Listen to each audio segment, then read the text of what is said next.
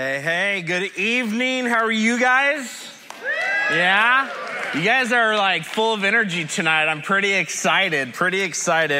I'm a grateful believer in Jesus Christ. I'm in recovery from sex addiction, compulsive overeating, and my name is Scott. Hey, I'm glad that you guys are here with me because I need you. I need you to help me in my recovery, and I'm glad that tonight we were able to give you that gift. And it's a super gift that our church is able to purchase and use as a resource. And there truly is a lot of good information on that website that will give you good Bible studies. And if you're looking to go deeper, you know, one of the things that we do with recovery is we try to read every day something about our addiction, and it would be a great opportunity to have a resource on where to get that information. And so I just encourage you guys with that. Today is, we're talking about action. Step 3, taking action, and that's huge. And I want to give you a gift tonight. I have something that you guys don't deserve, but if you want it, you can have it. So that's the question. Do you want it? Yeah, I hope so. Well, first of all, let me start with this and say, who wants a free dessert tonight? If you want a free dessert tonight, come forward right here. I will buy your dessert tonight. Come forward and get this dessert right here. That's all you got to do. I'll buy your dessert tonight. Boom, we got it right there. Awesome. Huh? Can I say something? No. Her second time doing that. She did that last time, I guess. See, she's been to this message before. That's awesome. But that's a free gift, and that is a great example. And Christ offers us something in our life, and we've been doing steps 1 and 2. And step 2, we talk about the fact that there's a power out there greater than ourselves that can restore us to sanity. And that's huge. And then step 3, it's about surrendering our life and our will over to Him. And that's huge for us. Last week, here in this very room, at this very time, we had 27 people get in the tank and we dunked them underwater. The expression of saying, I'm following Christ and I want everybody to know that I'm a believer in Christ. And that takes action. And tonight we're talking more about that action. And there's this free gift that God wants to give us if you're willing to take it. But guess what? How many of you in this room didn't get that free gift tonight of free dessert? Why? What's keeping you in that chair from coming down that aisle and grabbing that gift? No, right? It's that action. Overeating. Thanks. That was awesome. Well timed. Exactly. That was brilliant. But I want to remind you of Revelation chapter 3, verse 20. And this is what the Lord says. He says this, "Behold, I stand at the door and knock. If anyone hears my voice and opens the door, I will come into him and eat with him and he with me." And for so many of us in our life, He's banging on that door and we are ignoring it. How many times have you knocked? Have you said that you've said, "I think there's this God situation," and we turn and we go the other way. We ignore it. We shut it down. We squelch it. We say, no, not going to happen. I've talked to many addicts, and many addicts have had an experience when they've been using that have shocked them out of their high. God blew their high and woke them up, and they still have a hard time going to that door and opening it for Him. So what keeps you from taking action? I remember I'm a movie guy. I used to play baseball growing up, and before every Bel Passe baseball game, my mom would have me sit down in front of the TV and I would watch Rocky III, the training montage. For some reason, she thought that would get me super excited, but it made me excited to go hit somebody, not to go play baseball. So I'm out in the outfield and I'm all, I'm doing the eye of the tiger. You can't do the eye of the tiger like that. You just can't, man. So, but here's the deal. There's this scene in Rocky 3 where Rocky's running on the beach, and you know in this moment that he is not doing well. He's training, but he just stinks. which looks more like my training when I look at it. But for him, it was really bad day, and he's racing Apollo Creed, and they're running, and then Rocky just kind of stops on the beach in LA, and he's just walking. And his wife meets him out there, Adrian, and she's like, what's keeping you from pushing yourself? What's keeping you? What are you so afraid of? What are you so afraid of? And he says, oh, that's my impersonation, right? I don't want to lose anything, right? And he doesn't want to lose everything. And she's like, what do we have left that we can't lose? What in your life have you not lost already from your addiction? Some of us have lost our family, our jobs, our finance. Some of us have lived down by the river. I just watched Chris Farley. I live in a van down by the river. Some of us have literally done that. I'm a high-bottom addict, and I'm lucky that I didn't lose my family. But I did leave a job. And I left a ministry. And I ruined a lot of relationships because of my addiction. What are you so scared of to take that next step to find freedom from your addiction? What is keeping you from opening that door, from walking down that aisle and grabbing that dollar? Maybe you're scared that your needs aren't going to get met. See, that's me. I'm always scared if I put myself out there, I'm going to be rejected. My needs won't get met. I have a fear of being hungry. You know that literally. Like that feeling where you actually feel hunger pains freaks me out.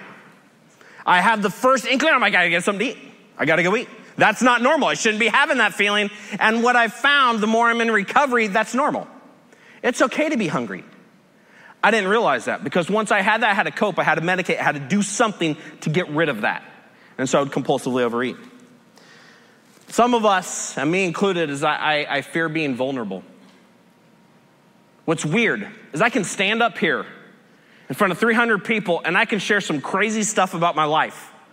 But you get me in an intimate relationship, close relationship, one-on-one, mano a mano, and I'm like, I don't want to share because I'm more afraid of that rejection of that one-on-one than standing up here and presenting. Even though it's the same information. Being vulnerable scares me. To take down those walls, to let somebody else in, and some of us know what that's like. But I'm just going to share this.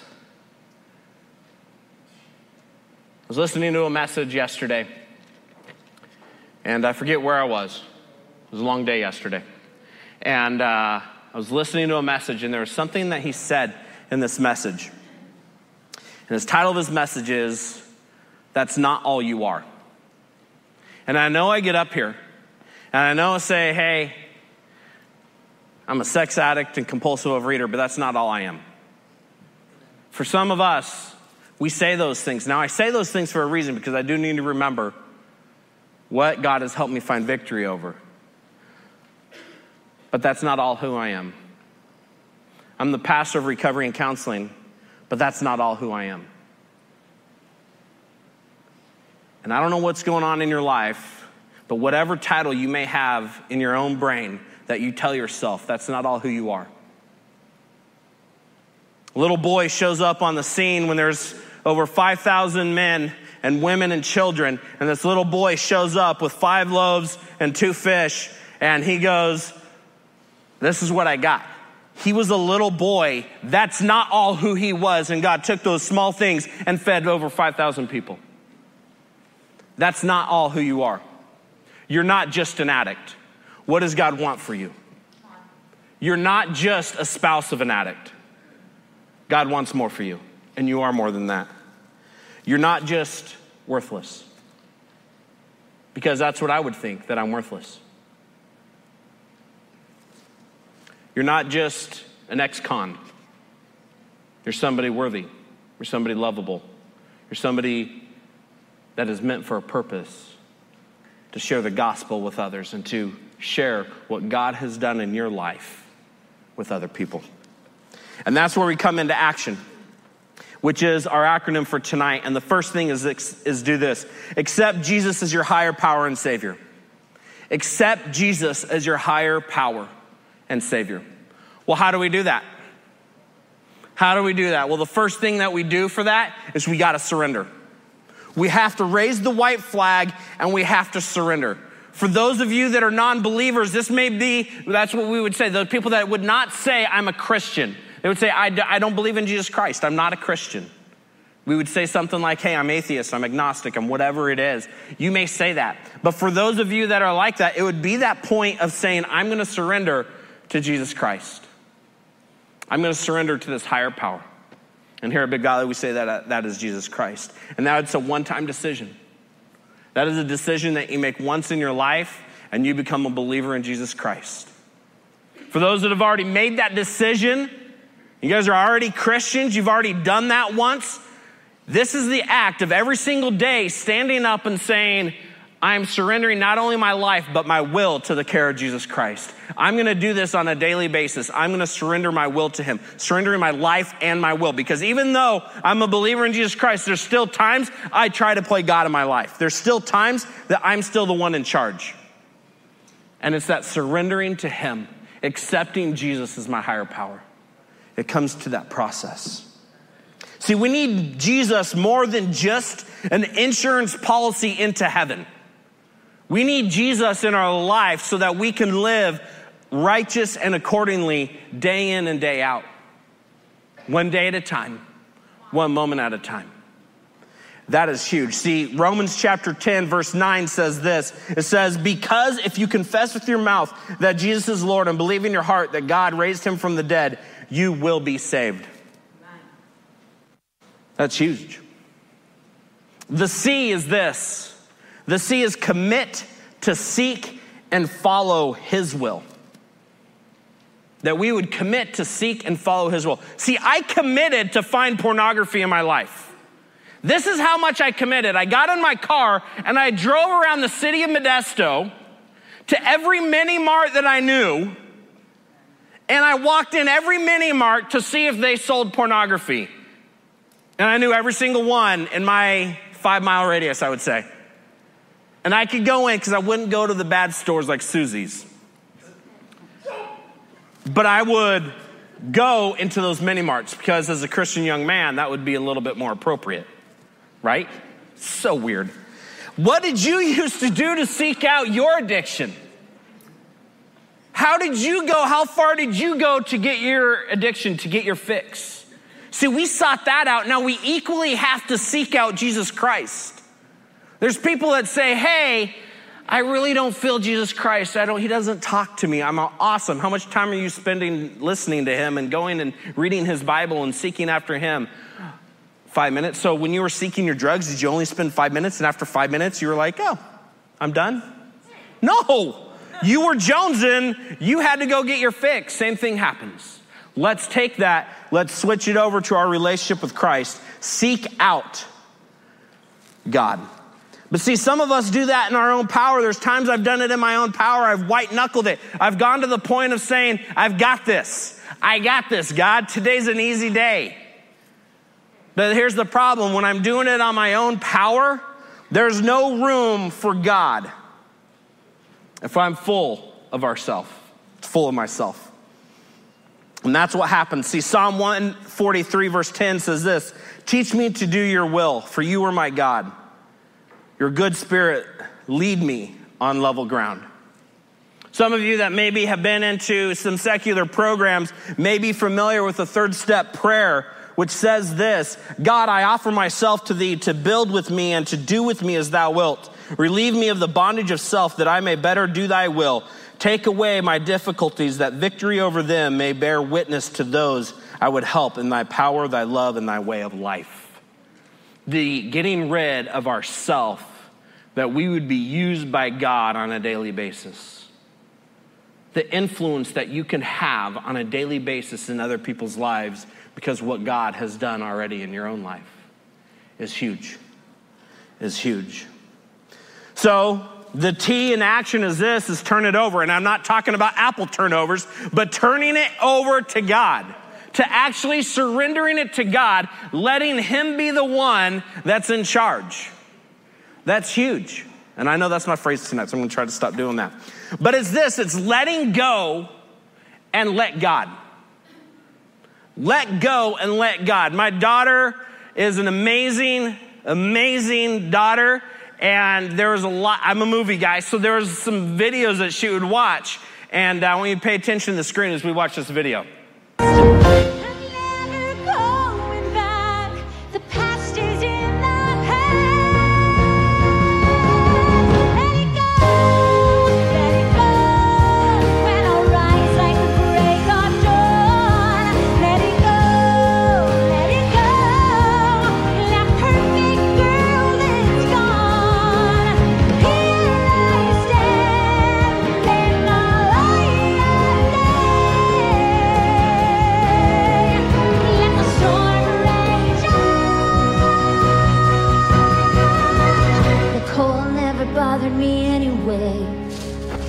Boom. There's some of you that may have a flashback, but sometimes that's what it is. It's learning to let go of the things that we're trying to control and take power of, and we're letting go of that and letting God be the one that's in charge, that we would surrender and let God be the one that's in charge of our spouse, in charge of others. The big book of AA would say that acceptance is our biggest problem. Learning acceptance, that's huge. Proverbs chapter 3, verse 6 says this, "In all your ways acknowledge him and he will make straight your paths."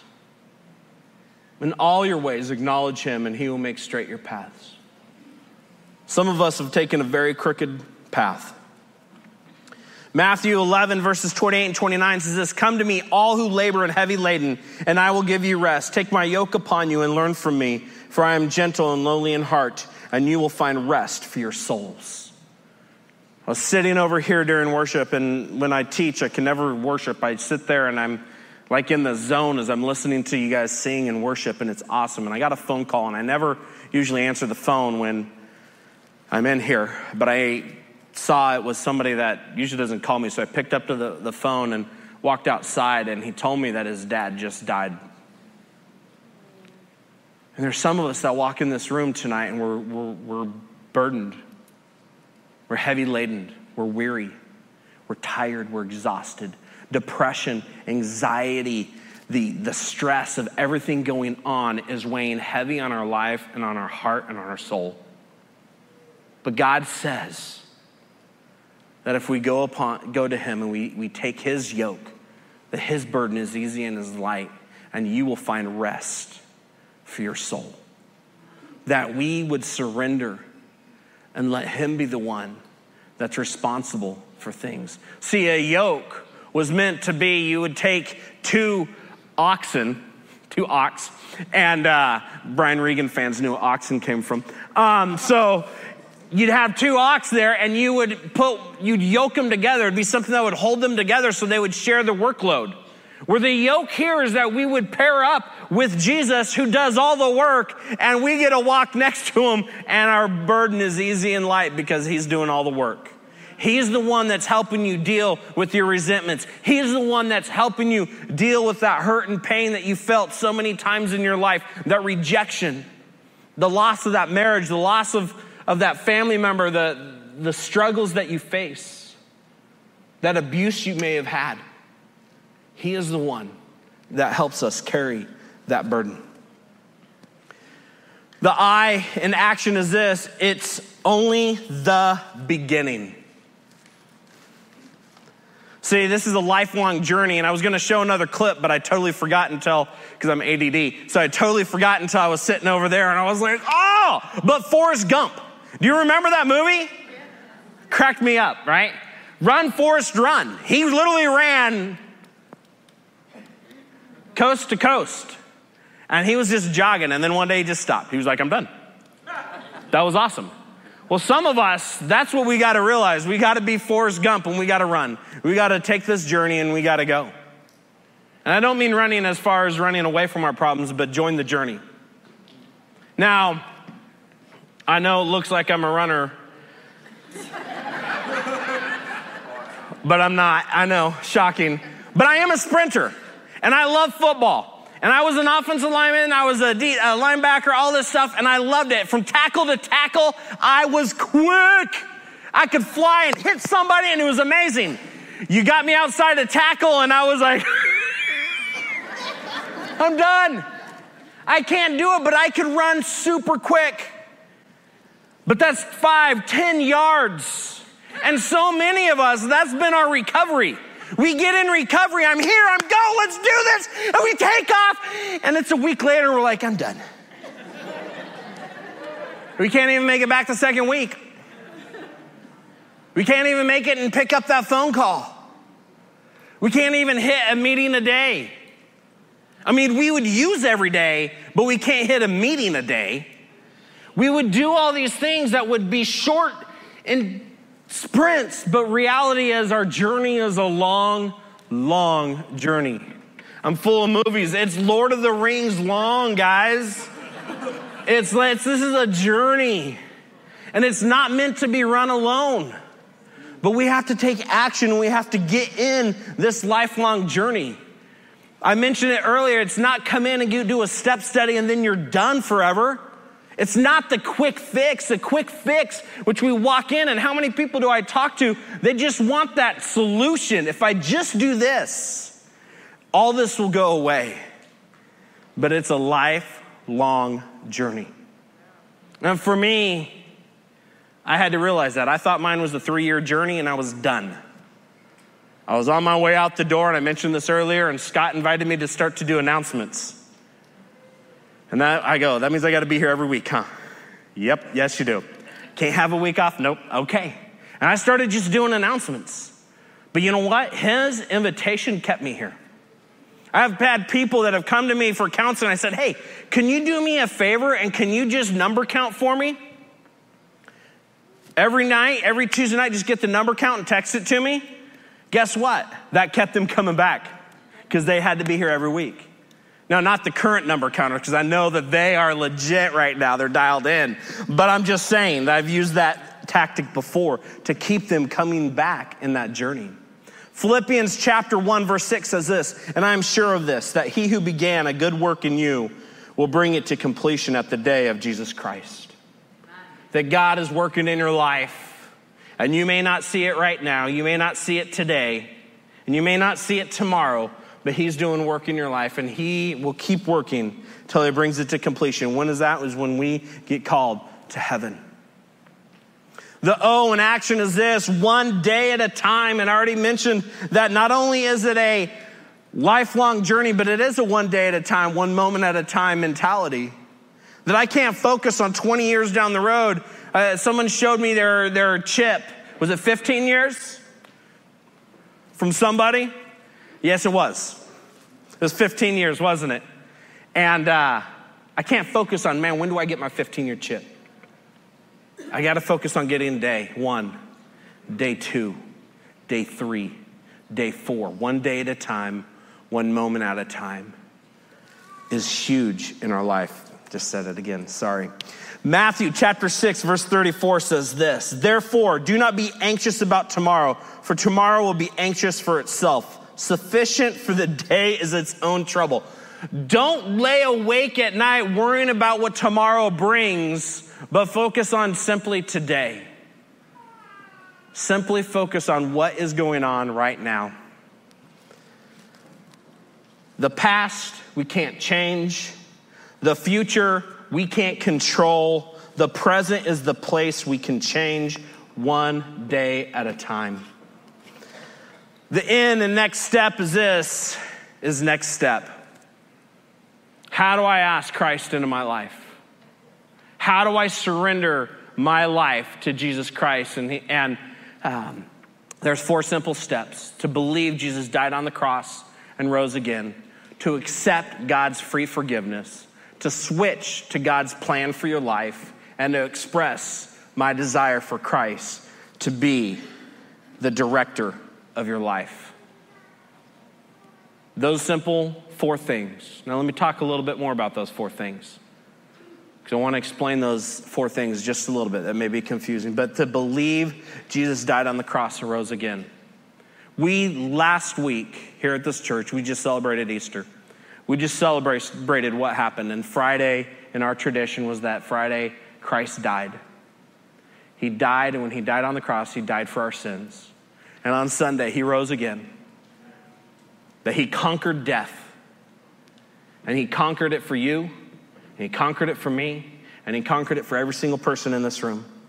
But 1 Corinthians chapter 15, starting in verse 3, says this: For I delivered to you, this is Paul writing, for I have delivered to you as of first importance what I also received, that Christ died for our sins in accordance with Scripture, that he was buried, and that he was raised on the third day in accordance with the Scriptures, and that he appeared to Cephas, then to the 12, then he appeared to more than 500 brothers at one time, most of whom were still alive, though some have fallen asleep. Then he appeared to James, then to all the apostles. Last of all, as to one untimely born, he appeared also to me.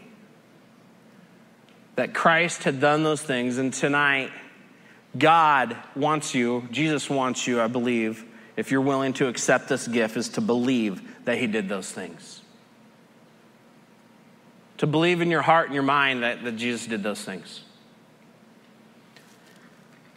That he died on the cross for your sins. Well, how do you believe that? And how does that take action? Simply by this, by accepting God's free gift. See, Romans chapter 6, verse 23 says this: For the wages of sin is death, but the gift of God is eternal life in Christ Jesus our Lord. See, the wages of our sin, the things that you have done in your life, what God says and what reality is that we deserve death. And I know some of you have done some pretty gnarly things. I know I've done pretty gnarly things. And I know that by the crud I've done, I deserve death. I know I can be a jerk, saying nicely. But God gives us that free gift. Christ died on the cross, and essentially he's standing here holding that dollar out saying, all you got to do is come get this. All you got to do is come get this. And you get that free gift of eternal life. To switch to God's plan for our life. We've been running our own plan, our own agenda, our own schedule, our whole life. Now it's time to switch to God's plan for your life. What is God's plan for your life? What does he want from you? It's a great question. Jeremiah chapter 29, verse 11 says this: For I know the plans I have for you, declares the Lord. Plans for welfare and not for evil, to give you a future and a hope. Then you will call upon me and come and pray to me, and I will hear you. You will seek me and find me when you seek me with all your hearts. That we, when we seek after him, will find him. His plan for us is to prosper. His plan for us is for good, not for evil. And I know sometimes we lie to ourselves and we say, why did God have this evil thing happen to me? But God wants good for our life. Romans chapter 12, verse 2 says this: Do not be conformed to this world, but to be transformed by the renewal of your mind, that by testing you may discern what is the will of God, what is good and acceptable and perfect. See, we've already been conformed to this world. We've already put so much stuff into our brain that it has totally messed it up. And God simply wants to transform that. And how does he do that? He does that through helping us find sobriety, by helping us apply his word to our life, that we might find healing, clear thinking. And when we do those things, and when we apply these 12 steps and the biblical principles to our life transforms, and I've seen it time and time again. And I know it can happen for you. The last one is this, is to express my desire for Christ to be the director of my life. So not only am I switching, but now it's expressing to him. And I already read this verse in Romans 10:9. It says this: Because if you confess with your mouth that Jesus is Lord and believe in your heart that God raised him from the dead, you will be saved. It's that believing and confessing. It's outwardly saying, I believe these things, and you will be saved. Matthew 10:32 and 33 says this: So everyone who acknowledges me before men, I also acknowledge before my Father who is in heaven. But whoever denies me before men, I also will deny before my Father who is in heaven. Those people, those 27 people that got up and went up those stairs and got down into that tank, and they publicly shared, hey, I am publicly professing the name of Jesus Christ, did that publicly as we baptized them. And God acknowledges those things and will acknowledge them. But those that deny him, he also will deny. Philippians chapter 2, verse 8. And being found in human form, he humbled himself by becoming obedient to the point of death, even death on the cross. Therefore, God has highly exalted him and bestowed on him the name that is above every name, so that at the name of Jesus, every knee shall bow in heaven and on earth and under the earth, and every tongue confess that Jesus Christ is Lord, to the glory of God the Father. There's other passages that I'm not going to read, but there is definitely a moment and there's going to be a time where every knee shall bow and every tongue confess. So the question is, are you going to do it willingly? Are you going to accept who Christ is tonight? Are you willing to surrender your life to him if you've never done that before? Are you willing to finally surrender your will to him as well? On a daily basis. And so I close our time with this question. What's keeping you in that chair? What's keeping you where you're at? And I'm going to ask that, and we normally don't do this in CR. And so because we don't normally do it, it's kind of out of the box for me, and I'm a little nervous. I've done it before, but I'm still nervous because that's who I am. I like traditions. I like doing things the same way. But I would like you guys to kind of bow your head and close your eyes. I want to talk to you. I do that so that I can isolate you and kind of get you focused on that and not your neighbor and not everything going on around you. But I want to ask you this question. If you've never surrendered your life over to him and you would like to do that tonight for the first time, I'm going to ask you to raise your hand, to take action and raise your hand tonight. Thank you. I see you. I see you. Thank you, I see you. I see you up there. I see you up there. Thank you. Thank you. Thank you. Then if that's what you want to do, I'm going to pray a prayer, and I'd like you just to kind of in your head repeat after me. There's nothing magical about the prayer, but I do want you to pray that prayer. I want to walk you through this. And so let me do that. Just repeat after me. Dear Lord, thank you for the fact that you are God and I'm not. That I'm a sinner and I acknowledge that. And so I confess my sin to you. Thank you